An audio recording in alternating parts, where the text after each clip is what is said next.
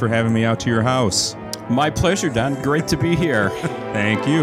Well, let's go right into it. I've known you quite a while. You were my sister's band director and um, band director at, at uh, a few schools. Retired. You told me you just failed retirement, and we'll Yes, we'll talk I've- about I've- that. I've, clearly failed retirement. But why don't we start, if you wouldn't mind, from the beginning? Maybe some musical upbringing, uh, schools you attended, musical highlights, why you chose to uh, be in band, and why you chose to be a band director. well, I, I grew up in a relatively small town, uh, Freeport, Illinois. It's about 25 miles west of Home of the pretzels. home of the pretzels. Yes, I was a pretzel. Yeah, pretty normal for us. Pretty strange for everybody else. Not everybody has a snack food as their mascot. Um, my mother was a church organist, so every morning at 6:30 a.m., like it or not, on Sunday morning, mom would be downstairs on the piano practicing her music before she went off to play um, services at the Lutheran Church, um, which is what her job was. We went to one of the other churches in town. Um, but I became uh, involved in uh, in taking piano lessons when I was about seven years old from from Mrs. Burgess, and that really gave me a head start on um, my musical journey. Um, when I started uh, my band instrument, trumpet, in uh, fifth grade, um, you know, that was uh, kind of a breeze for me with all of the musical basis that I had already begun. Um, we had an excellent junior high band program in Freeport, something that everybody was really, really proud of. The director's name was Lester Wernz. I also took private lessons from him, as did just about everybody um, in Freeport who wanted to be good on their band instrument. He's one of those very few teachers that was really qualified and really adept at teaching all of the instruments. Um, and so our, our junior high band program had um, exceptionally high standards. And um, we were very proud to be part of that program. Um, from there, uh, Freeport High School uh, band program and orchestra program. Um, and uh, to my knowledge, Freeport High School is the oldest continuously operating um, school orchestra program in the nation. Oh, wow. And, uh, you know, in contrast to the way uh, scheduling demands are now, um, my junior and senior year in high school, I was able to be in band and choir and orchestra. That would be really, really difficult to do nowadays. Um, but you know, I participated in solo and ensemble contest and um, auditioned for IMEA. Um, a, a particularly crystallizing experience um, in my life was uh, not only being selected to IMEA district for the first time as a junior in uh, 19 it'd be the fall of 1974 um, and having the opportunity i was placed in the district orchestra and i was the principal trumpet in that. And that was my first taste of uh, having to transpose a part. I've never had to do that before. But I was playing the, the principal trumpet in Tchaikovsky's Capriccio Italien.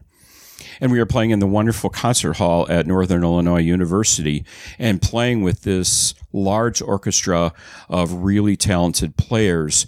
And it, it was kind of that moment I said, wow, this is just awesome. I want to do this. I want to make this uh, my life um, being involved in music. Uh, the same year, I made the All State Band and and another great experience, and that was back in the day when the All State concerts were held in the concourse of the Arlington Park Racetrack in Arlington Heights. Um, out of all of the places in Illinois, that's where the All State concerts were held. But it was a, a big honor to be part of that.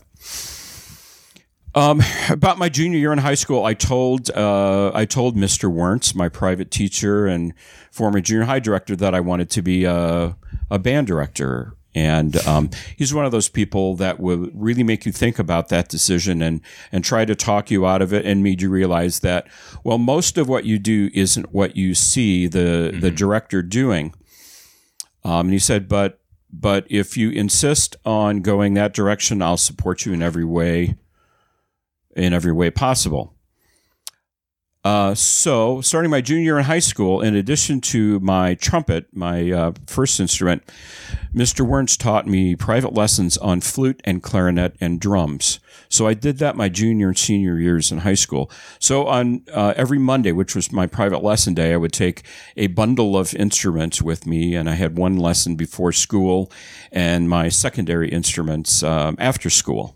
So were you still so, keeping up with piano at this uh, point too? Uh, I had stopped piano lessons formally. Okay. Um, I think when I was in eighth grade, um, but I still and still do to this day play piano um, as much as I can. I do uh, some accompanying, um, help out at church uh, when I can, and I've uh, inherited the piano that I took lessons on okay. as a kid. It's in my living room. It's a 1908 Steinway baby wow. grand. It's a wonderful instrument and uh, and and a great treasure.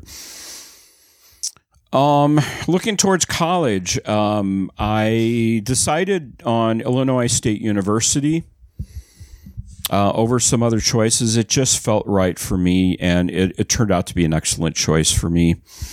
Um, I was actually uh, a part of the very first edition of what they call uh, since that time the Big Red Marching Machine. Before that, it was just the ISU Marching Band. And so um, I was part of that. Um, uh, I was one of the better trumpet players in the, the band program in the trumpet studio and um, played in uh, orchestra. Um, played for two years. One of my best ensemble experiences being in the Madrigal Brass Ensemble, which played for, I think, 15 or 16 Madrigal dinner hmm. performances mm. between Thanksgiving and, and Christmas. So, um, upon graduating from uh, ISU, uh, my first job was in Itasca School District 10, which is up near O'Hare. And um, my first year of teaching was the same year that Ken Snoeck, the legendary Ken Snoeck, started at Lake Park High School. Okay. So I made it a point to get to know Ken and um, I got to be a part of his marching band staff with the Lake Park Marching Band, which um, was in the early stages of an absolute dynasty of um, of state championships, and um, learned a lot about that kind of the marching band activity. So I did uh, three years at um, at Itasca, which was a um, grade four through eight elementary junior high program.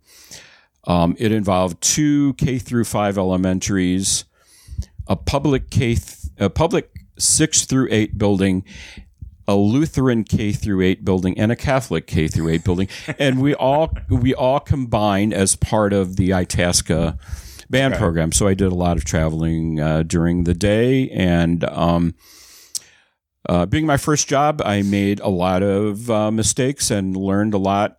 I thought you were going to say a lot of money for a second. No, I didn't. and and I think uh, as as I remember my first teaching salary back in my first year, I think as I remember was twelve thousand eight hundred. And what year was this?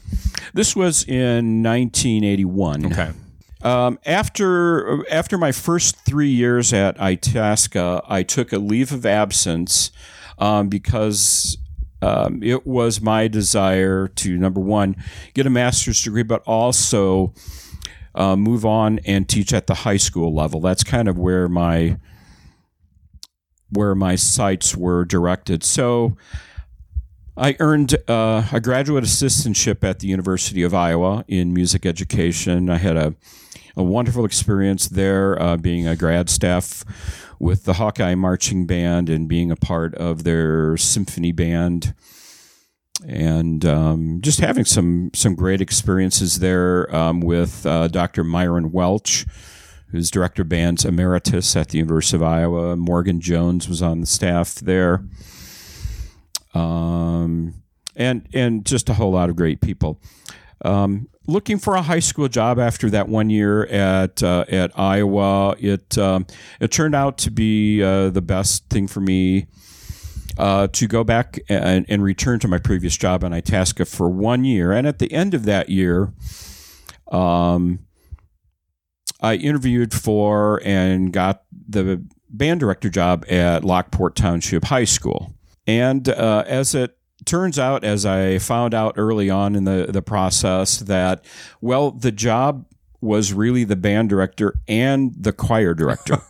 so, in a high school of 2,200 students, I was the band director and choir director, the only music teacher in that high school. The music man. The music man. And they had offered that job to both of the previous directors. There had been two directors, they were cutting it to one. Okay. Neither of the previous directors wanted it. So they got this young sucker who was um, uh, who was ambitious enough to uh, want to do anything to get their first high school job, and so uh, that was uh, that was me. Um, fortunately, after uh, two years, they hired a, a part time choir director to come on and, and take over that. Um, I like to I like to tell people that um, I started with 62 students at Lockport, and when I left, there were 230. The fact is, I started with 96. Hmm. The second year, there was 62. Okay.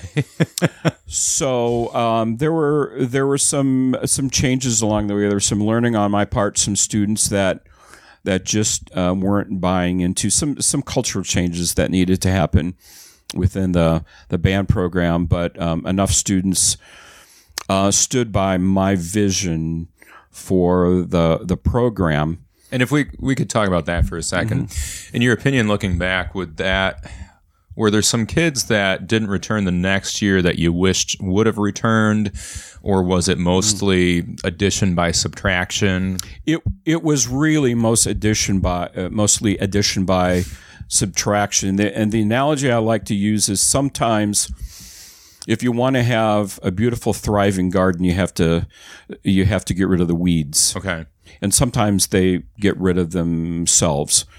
But um, having high standards and the uh, the primary strongest uh, feeder program for Lockport Township High School at the time was Homer Junior High. They had been a perennial junior high super state band, and, and mm-hmm. really really strong players came out of that uh, program but it, it didn't seem like they were getting at the time a better experience at the high school. Okay. And so some of them, you know, didn't continue or or dropped out. Um, and this was a pretty storied program, right? Right. It had been. It it it, it had fallen on some some weaker times, and um, needed uh, needed a, a, a, booster shot. Sure. Um, and um, that's what I tried to provide for the for the program. And um, I made some some really valuable connections. A, a, a, great friend of mine that I met my first year at Lockport was George Perard, who was who was in the Chaney-Monge. Mm-hmm junior high program.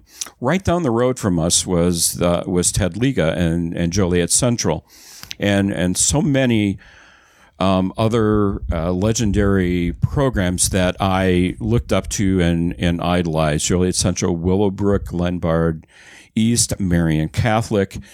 And um, I made connections with those directors, find out how they do what they do, how they got their programs to where where they are. And that's that's just a big cornerstone of of what I was able to do is relying on some really strong mentors. And um, so, you know, once we started um, experiencing some uh, success at Lockport through um, festivals and and traveling, um, one of the biggest things uh, that was huge shot in the arm for the program was the first time we made Superstate, which mm-hmm. was 1990.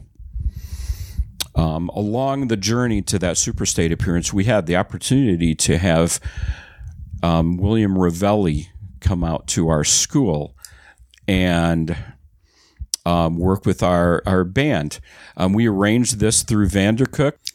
On the day that we had arranged for Dr. Revelli to come out, uh, the plan was for me to pick him up at Midway Airport and drive him to Lockport, and, and he was going to do, we had arranged an all day field trip. Okay. And um, so he called me early in the morning, uh, collect, uh, that his flight was delayed because of fog in Detroit. And I said, well, let's see. The fog will probably lift at some point just beyond whatever the next plane is and let me know when you get in. I'm going to go to the airport and wait to get in. So he finally got in and, and we ended up starting a little bit later. And we, but, but we still got, uh, I think, four, four and a half hours of time um, working on their music with him.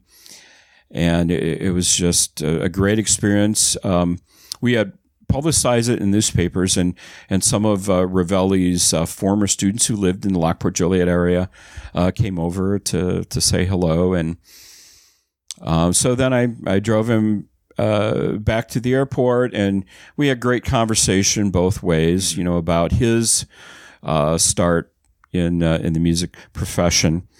A few days later, I get a, a handwritten envelope from him um, expressing his thanks for the opportunity to work with the band and wishing the band good luck. And it included uh, a five dollar bill, which he included to help pay for the collect call. so I, I, I, thought that was just uh, just uh, the the greatest thing. Um, so, uh, because of uh, the string of uh, 14 Superstate appearances uh, that we had during the time that I was Lockport. You know, the success just built upon itself. Um, 1992, I uh, I was awarded an outstanding Chicagoland Music Educator Award, the Quinlan and Fabish Award. Um, I decided to to take the band to the second Bands of America National Concert Band Festival in 1993. At the time, it was held at uh, Pick-Staiger Hall on the Northwestern University campus, and there was a who's who of great conductors, educators, band people as uh, evaluators. Um, looking up, I would see in the balcony Dr. Revelli evaluating conductors. Frederick Fennell was an evaluator. Um, uh, let's see, Ray Cramer uh, was there um, Richard Crain, um, just uh, any number of, of great people. You know, a great opportunity for the students to perform on a national stage like that. Um, we did that twice in uh, again in 1996 and in 2000, and these are all life changing experiences playing at the National Concert Band Festival. So uh, I, I, I can't say enough good things about my uh, 15 years at uh, at Lockport. Um, I have some wonderful relationships with the students from that time, and many of them I still I still keep in touch with. Uh, many of them are in the band profession uh, still. You know that's uh, that's where a, a, a, whole lot of things um, in terms of that that program, uh, resurrecting and, and building that program. Mm-hmm. And, um, you know, certainly it has gone even beyond that uh, nowadays. So I'm delighted to see all of that continuing. Um, after Lockport, um, I was at Lincoln Way East um, from its opening in 2001 to 2003. I was at Elk Grove High School 03 to 05. And in 2005, uh, my my good friend um, Bob Page called me and and told me that his wife Valerie was um, going to move from um, her job at Plainfield Central High School to back to the middle school, elementary level, and that the high school job would be opening, and that might be something that I might look at. Mm-hmm. At the time, I was driving a really great distance to Elk Grove from the southwest uh, suburbs, and so that was a, a really um, enticing possibility. And so commutes uh, are not as fun as people think. And commutes is, are not. This fun, is before podcasts too. So right, and um, it was also before the southern extension of 355 had been completed. Yeah. Uh, my first year at Elk Grove, I was driving a round trip of about 100 miles a day. Oh gosh. So. Yeah. Um, and, and, that, and uh, that, sounds it's interesting because I'm sure the morning was okay, tolerable. I'm sure a normal day would be uh, fine, but if you're a band director, and I'm assuming you're having two rehearsals at least a week, I mean, you're you're probably looking at some pretty late nights there. Well, we we had uh, as as part of as part of the schedule, jazz band happened at seven a.m. which means I'm leaving at 5:30 to 5:45 yeah. uh, to get up there. And um, there were some I can think of three or four or five late nights where there was such a late night and an early turnaround that I actually got a hotel room and yeah. stayed overnight in in that area and that was not something that was going to be sustain, sustainable long term sure. with a with raising a family so um, I uh, I looked into the Plainfield Central job, and everything about it felt right. You know, the the Lockport, Plainfield, Joliet area is those are band towns. Historically, they're band towns going back many decades and a century.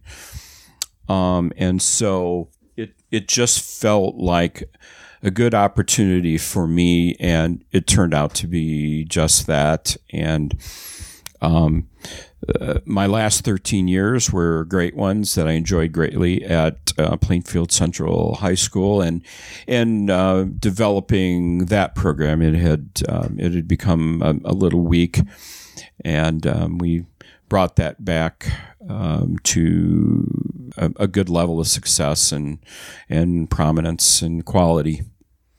And then you're retired now, and every day you wake up, uh, have coffee, watch TV and go um, to bed, right? Well, yes, I I retired in um, in uh, June of 2018, and as uh, as I like to tell people, I flunked retirement. Um, you know, you you uh, you start going to school, preschool, kindergarten, and throughout your public school years and your college years, and then your teaching career you're on a school schedule. Mm-hmm. You know, starting in August or September and going into May or June, you're on a school schedule, and um, all of a sudden, when you retire, you're not, and that's a that's a big change. And uh, with it, unless you're really active, that sense of um, getting up every day with a defined purpose mm-hmm. um, isn't there.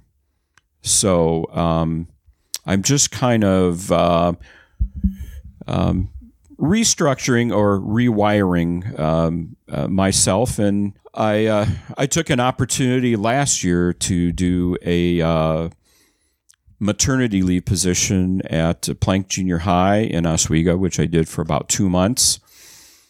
And um, I uh, have also been hired by North Central College in Naperville to be a clinical supervisor for practicum and student teachers in instrumental music. And um, well, just a week ago, I started on a, a paternity leave position at Oswego High School. Okay. So, which I will be doing till the end of January 2020. So, yes, clearly I have uh, I have failed, but um, um, I get to say yes to what I want to do. Is that the difference? Because I, and I'm I might be speaking out of turn with this, but I notice a lot of music teachers will retire and then they'll start working mm. again. And and I don't know. I don't talk with a lot of math, English, science teachers mm-hmm. if that's what they do. Also, um, but I see, you know, my high school band director retires, and then within a year, mm he's working at a, a right a, an elementary school program and then a middle school and, and goes on another 10 years is it because you get to say yes to things is there part of it where now that you're retired i mean is it a little less stressful to just kind of focus on the I don't know the fun parts of it, not have to deal with the other things. Yeah, I I think it's uh, I think it's uh, both. You get to say yes to what you want to. Also, you know, it's just in our in our DNA that that we want to make music, Mm-hmm. and uh, and and teaching music. You know, that is uh, that is a, a big part of it. And part of it is, uh, you know, if you're subbing, it's like uh, being a, a grandparent. You know, you're you're taking care of the kids for a defined period of time, and you're giving them back to the parents. And there's a definite end to it too, Yeah, as opposed to you know teaching in Illinois where we might retire someday. I mean, you're fine, right. But but I think um, I think with uh, music teachers, it's it's way more uh, prevalent for us to stay involved, stay making music. Sure. um, because uh, it with, with music teachers, it is like the the ministry. It's a it's a calling for us, not a job. And I think in some other areas, and I can't speak for for them all, I think less teachers in other areas do a, a big amount of subbing. Or if they do, they might do it because they need the money. Sure. Um, but I, I, I hear more of them say, I'm done um, than, than music teachers.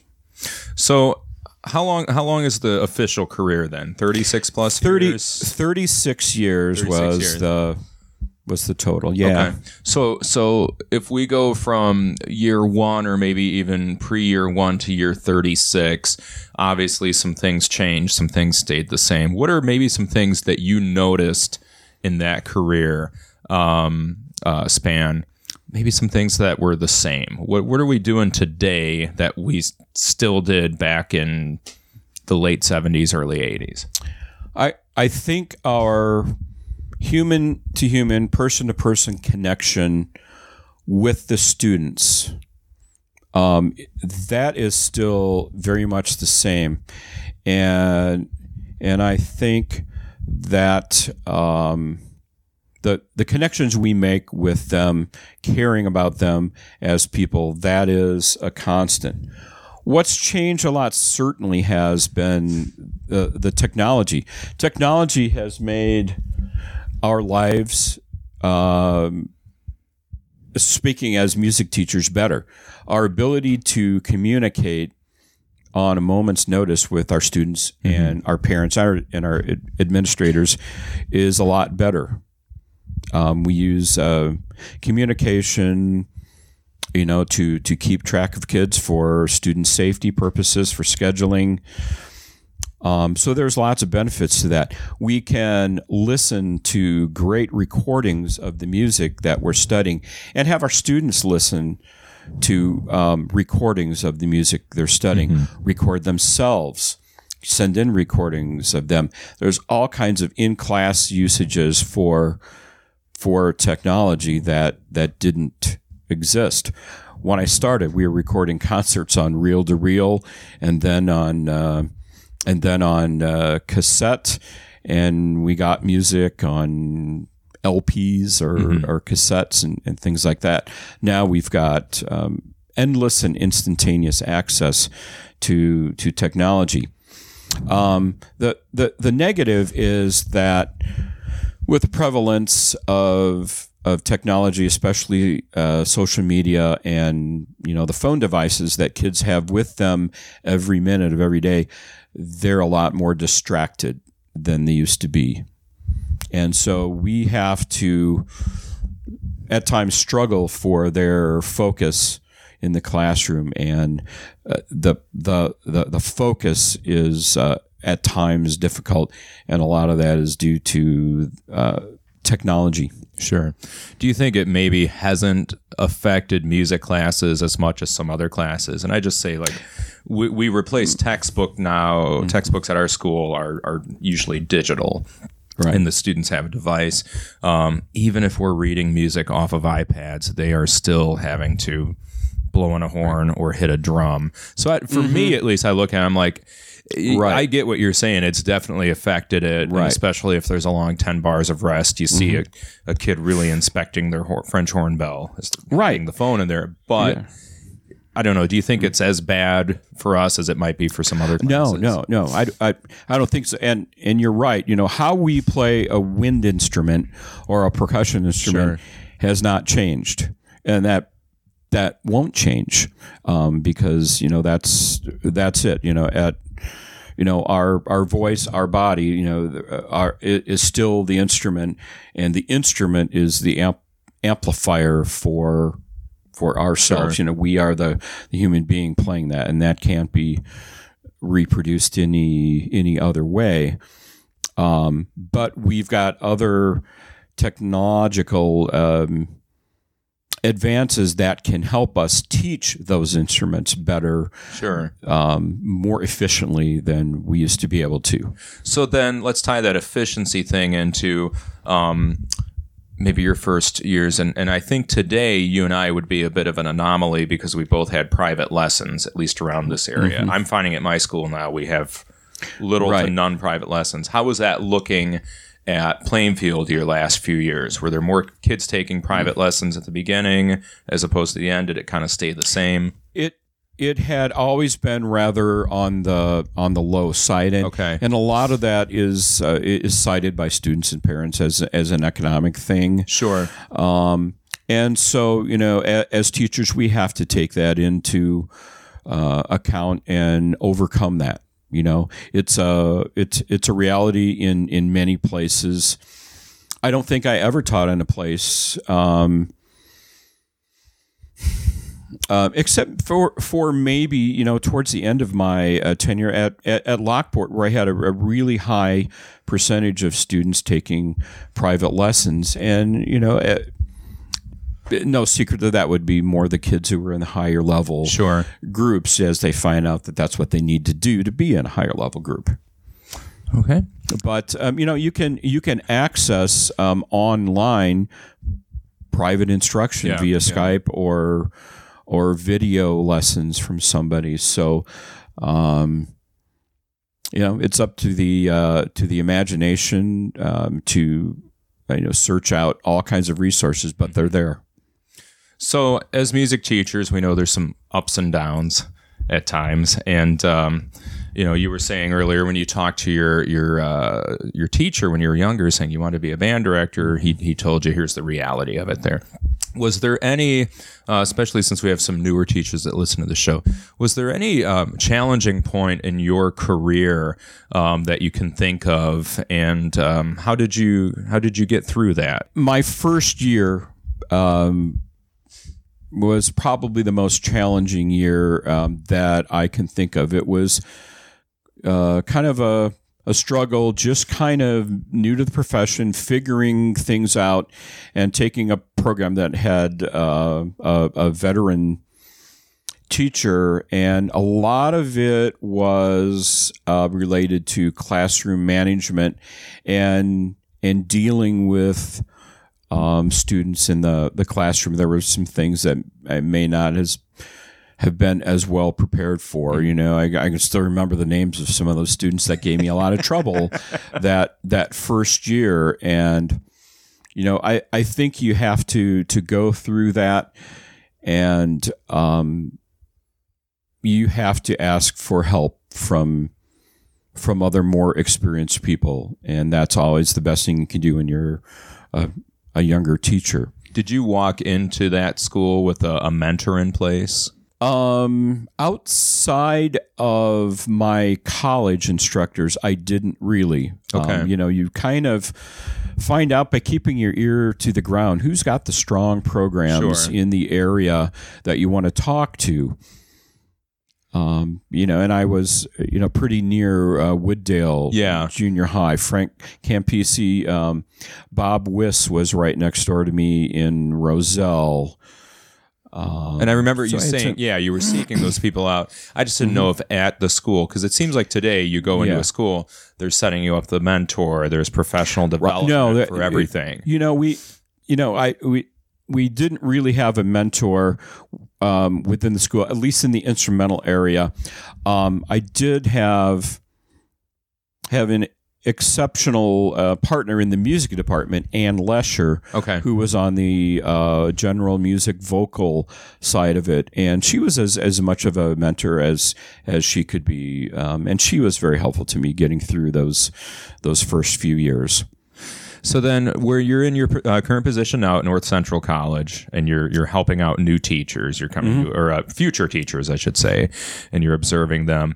Um, so they're going to walk into their first year teaching, and and based on what you know you've gone through and everything else, what's the best advice that you can give them without them paying for the class at North Central?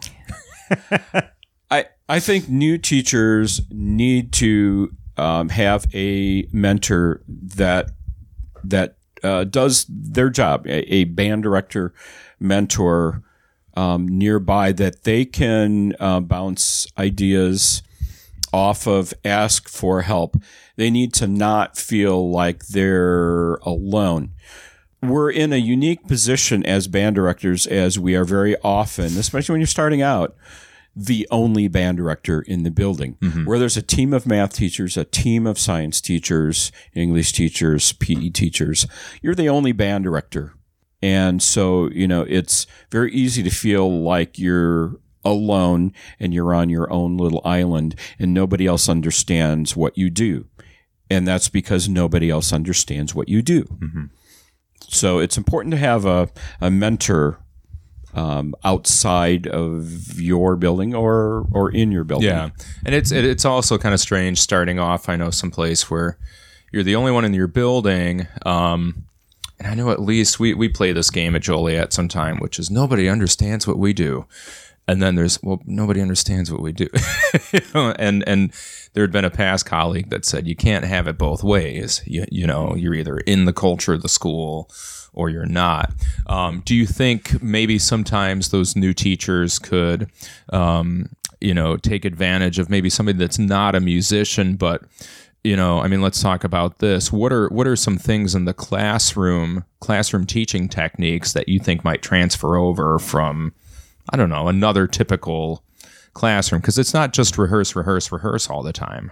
You know, some of the some of the best uh, learning you can do, and and and I'm kind of uh, getting away from that. Finding a, a mentor in your field. Sure. It, you know, every other teacher in that building is someone you can learn from. Yeah. no matter what their subject is. Um, I've I've been fortunate uh, in in Plainfield we, for a, a, couple of years. We had a program where teachers were encouraged, um, urged to go and visit another classroom of somebody else who teaches another subject and just visit their classroom. There is so much to be learned from that. There's classroom management there's um, how a, a, a teacher might um, um, solve this problem, how they might teach this concept, and you'll find ways where that is applicable to something you're teaching in your music classroom. So as long as you're open minded enough, there's learning to to be derived from any any teacher. You just have to be really open minded about that. Absolutely. Um, so I know you've had to maybe advocate for yourself in some programs in the past with the administrations and, and communities. Do you have maybe either any examples of that or any um, suggestions for you know music teachers to to advocate and, and talk about the importance of their program and why it still matters in the school? Um, I, yeah, I think uh, advocating you have to you have to blow your own horn. You have to be uh, out there spreading the good news about what you're doing every chance you get. You know, getting photos out there, getting to uh, the the media about the good things you're doing. Get that getting that information out there to parents and your administrators administrators don't always understand what it is we do, and they may not be willing to find out. Um, So it needs to be incumbent upon us to educate our administrators about what we do. All of the new education needs and all the new education concepts and newfangled ideas, which is not really newfangled, um, are things that have been done before, but a lot of the good things education is looking for, we have been doing as music music educators. We are we give immediate feedback. We differentiate instruction like nobody else does. You know, we've got different instruments. We certainly have different kids within large ensembles, and we're differentiating instruction constantly um, throughout every class, every minute, every day. We're giving immediate feedback, you know, um, upon uh, performance. You know, you don't have to wait to to take the the test to find out how sure. you did on the quiz or the test. You know, on this repetition, you know, we need to do this better. This was wrong. Immediate feedback. Let's do it again with with these corrections. So, you know. We we know, but we know them as music educators in terms of our music language. We just have to put it into language that administration understands. Okay. You know, Maybe we've got to meet them on their turf in terms of the the language. Sure, and maybe a proactive PR approach. Proactive PR approach, and and uh, there's so much opportunity to do that with yeah. social media. Everybody's got a, a website nowadays um, getting the getting the the good word out there about uh, about what we're doing. Absolutely. And um, you know there there's lots of opportunities um, for the music department, the band program to be the best ambassadors for the school. Mm. You know when there's a, a performance or when somebody needs to represent the school, it's often the band or choir that is called upon, and more often the the, the band. we need to relish that opportunity to a point without becoming, you know, merely entertainment sure. for everybody who wants it. Yeah. Um, but it is important advocacy, you know, within within boundaries. Absolutely. Um, so 36 years, uh, again, public school teaching there. You've, you've probably performed, uh, I don't know, hundreds of pieces with with bands. What are we all know the Holst suites? We know we know Grainger, we know um, Alfred Reed.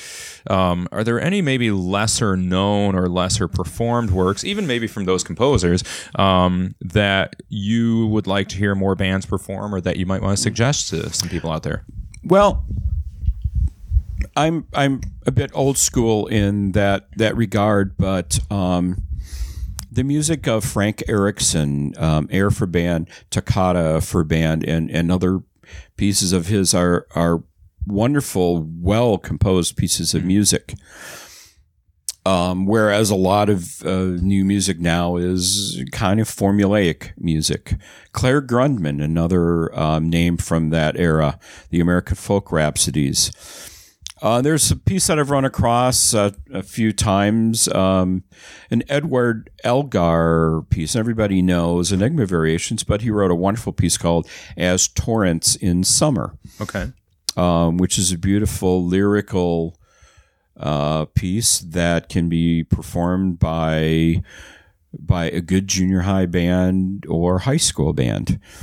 Um, Malcolm Arnold, Prelude Siciliano, and Rondo. That was a piece that was performed, but I haven't seen it done very much uh, recently. Hmm. Um, David Holsinger has written a large number of works, but I still think his best works are his hymn song settings. And, um, you know, I like to see more of them sure. uh, being performed. Um, no, and the, John these Barn- are probably in a lot of people's libraries oh, too. Absolutely. Um, uh, John Barnes Chance, who uh, who was taken um, too early, is a great composer. You know, we know variations on a on a Korean folk yeah. song, um, but there's a piece of his called Elegy, which is um, just a, a, gorgeous piece of music, a, a, a great teaching piece, and it doesn't get performed very much. Um, back when I was starting out, uh, Claude Smith um, some uh, was some some fresh sounds in that era in the mid uh, mid seventies and so and so forth. Um, incidental suite uh, Emperata is, is pretty well yeah, known. Yeah. Um, um, John Mackey is a is a composer uh, who is currently doing some just some groundbreaking work right now. But one of my favorites of of his um, is a, a, beautiful lyrical piece about a grade three level called "Sheltering Sky." Um, I, I keep coming back to that as often as I can, and and it was commissioned by um, a couple of middle schools in Oswego.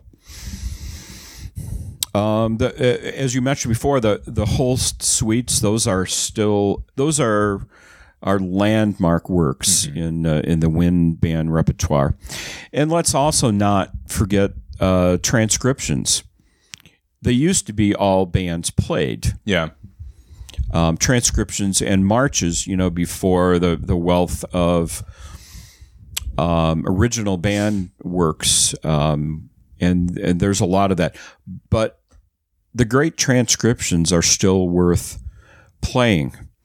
Um, Kenneth Singleton um, out in Colorado has done a number of transcriptions of you know what we like to call warhorse overtures. Sure. Um, one that I've done recently, which I, I, I love and my students fell in love with, is um, Morning Newt Noon and Night in Vienna by okay. uh, Franz von Suppé, and um, you know pieces pieces like that. Some of the older uh, transcriptions.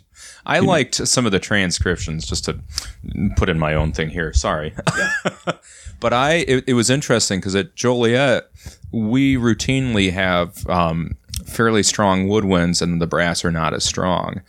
And for us, transcriptions just ended up working, especially when we would find some piece where the brass parts were written in fourths and fifths and you know it just and here's still a challenge for the woodwinds and, and things like that. So it's it's right. it's kind of nice to hear that. At least that's the approach that i would take on it. What were what were maybe some approaches that you took when selecting literature? Selecting literature that i i've that I feel is the most important part of my job because I believe yeah. the literature is the curriculum. And um, I uh, struggled and agonized um, over literature every year, you know, I, because I wanted to make sure that I picked the right literature um, that fit the group and also fit uh, a program. You know, we often are looking for music to uh, to play for a 30 minute concert program or a 20 minute festival program, and you need to fit within that, but also have variety. you look for pieces that um, that the students will be able to not only play technically but also play um, musically with musical beauty mm. and, and phrasing and not just merely scratching the surface of notes and and and rhythms and so that's that's something I took very very seriously and spent a lot of time uh, deciding and um, looking for for pieces um, I would always look for programs that people we're doing that I respect in the in the profession at the high school level, at the college level. What pieces are people I respect doing? Mm-hmm. And I made lists and lists, and I've got I've got so many literature lists and I go over and over and over those lists, the same lists every year, add to them and just go over them. Yeah. And so I became kind of a, a connoisseur of of band literature. Um, I've uh, assembled uh, a list of pieces that I did um, on uh, at Lockport and at Plainfield, you know, year by year. This these are the pieces that I did mm-hmm. the this year, and so I can see the pieces that I came back to and did more than than once, and obviously those hold you know greater yeah. value for me. Great. Well, as we close up here, I um, no, I wanted to talk about just you know the the feelings involved with this. I read that your last year, your uh, final concert was supposed to be May 10th, but then around May 26th, I think it was, there was uh, another concert that was a little bit of a surprise for you, and it seemed kind of like a uh, little Mr. Holland's Opus event there. Although I never like to say that because at the end of Mr. Holland's Opus, the program was still cut. So it's not really right. a feel good movie there. But um, tell me, tell me how that was to have this this this great career. You do your final concert, maybe in in inside you're saying your your goodbyes to the um, career, the school, the kids, and then all of a sudden here's just maybe a little bit of a mm-hmm. coda that comes up. Uh, yeah, it, it, it, was kind of uh, strange at, at that last, uh, shall we say, scheduled uh, concert. You know, we did our uh, normal thing, and I, I, had a couple of uh, my former students from 20 or so years ago came over to the concert, and it was it was great to see them and um, we we always ended uh, our spring concert from Lockport, uh, Plainfield. Every spring concert from '86 to 2001. The last thing played on spring concert was Irish Tune from County Derry by Percy Grainger. And it just became um, a, a, very heartfelt and, and meaningful piece for the students as a tribute to the the seniors. You know, we would play it and I would have the seniors stand quietly one by one at the end of the piece. And then I would get off the podium and go through the aisles and do hugs and handshakes. And, mm-hmm. and so at, at, that concert, you know, I, I, I didn't know whether anybody had planned uh, anything. And so it ended and, uh, okay, okay. so, uh, you know, that was that. And I go, oh, okay, fine.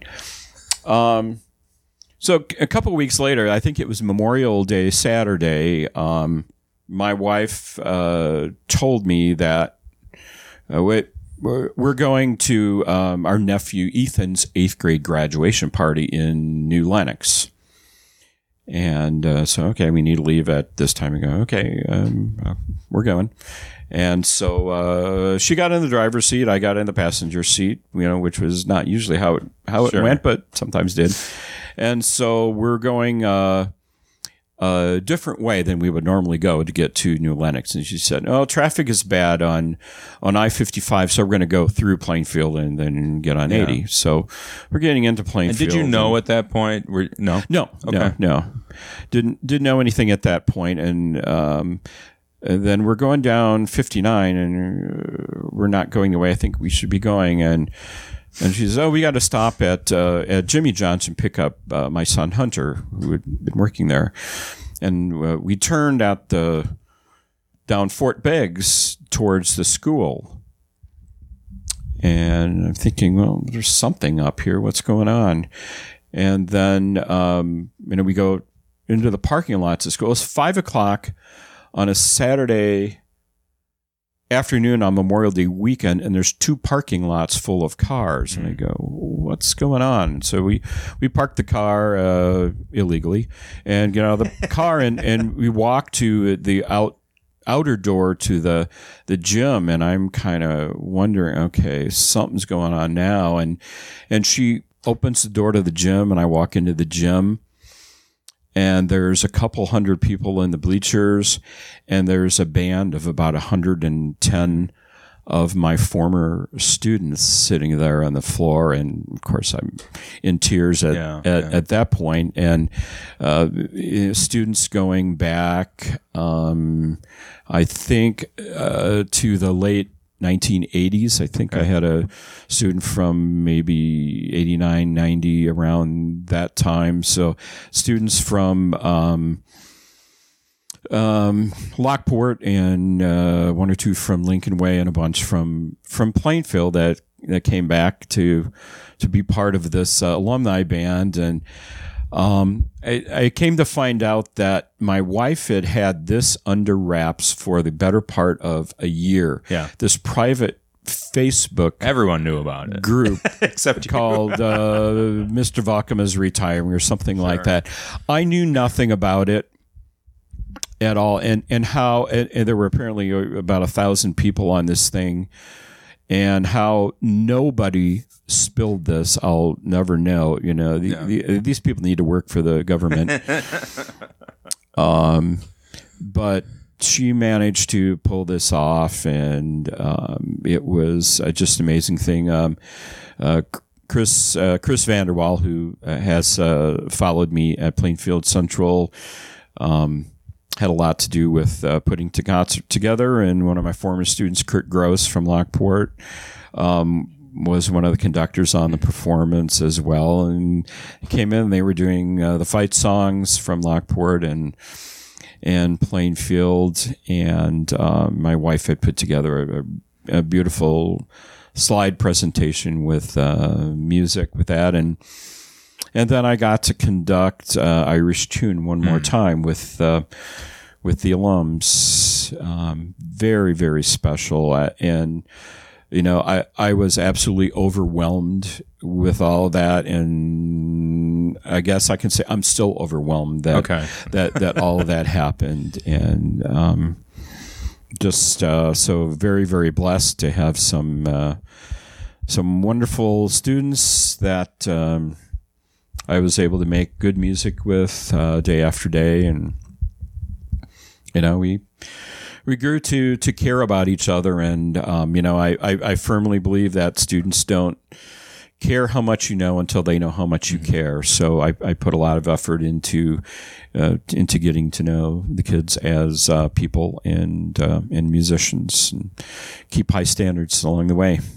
Well, it sounded like a wonderful experience and a wonderful career, and I'm glad that you're still helping out uh, students today, as I said, with the uh, the North Central uh, College and and the uh, Oswego Plank Junior High and whatever else comes I'm up there. Oswego so High School currently keeping yes. keeping yourself busy and out of trouble there. So right. All right, Dan. Well, thank you very much for sitting down today. Thanks, Don. It's been my pleasure. Enjoyed it.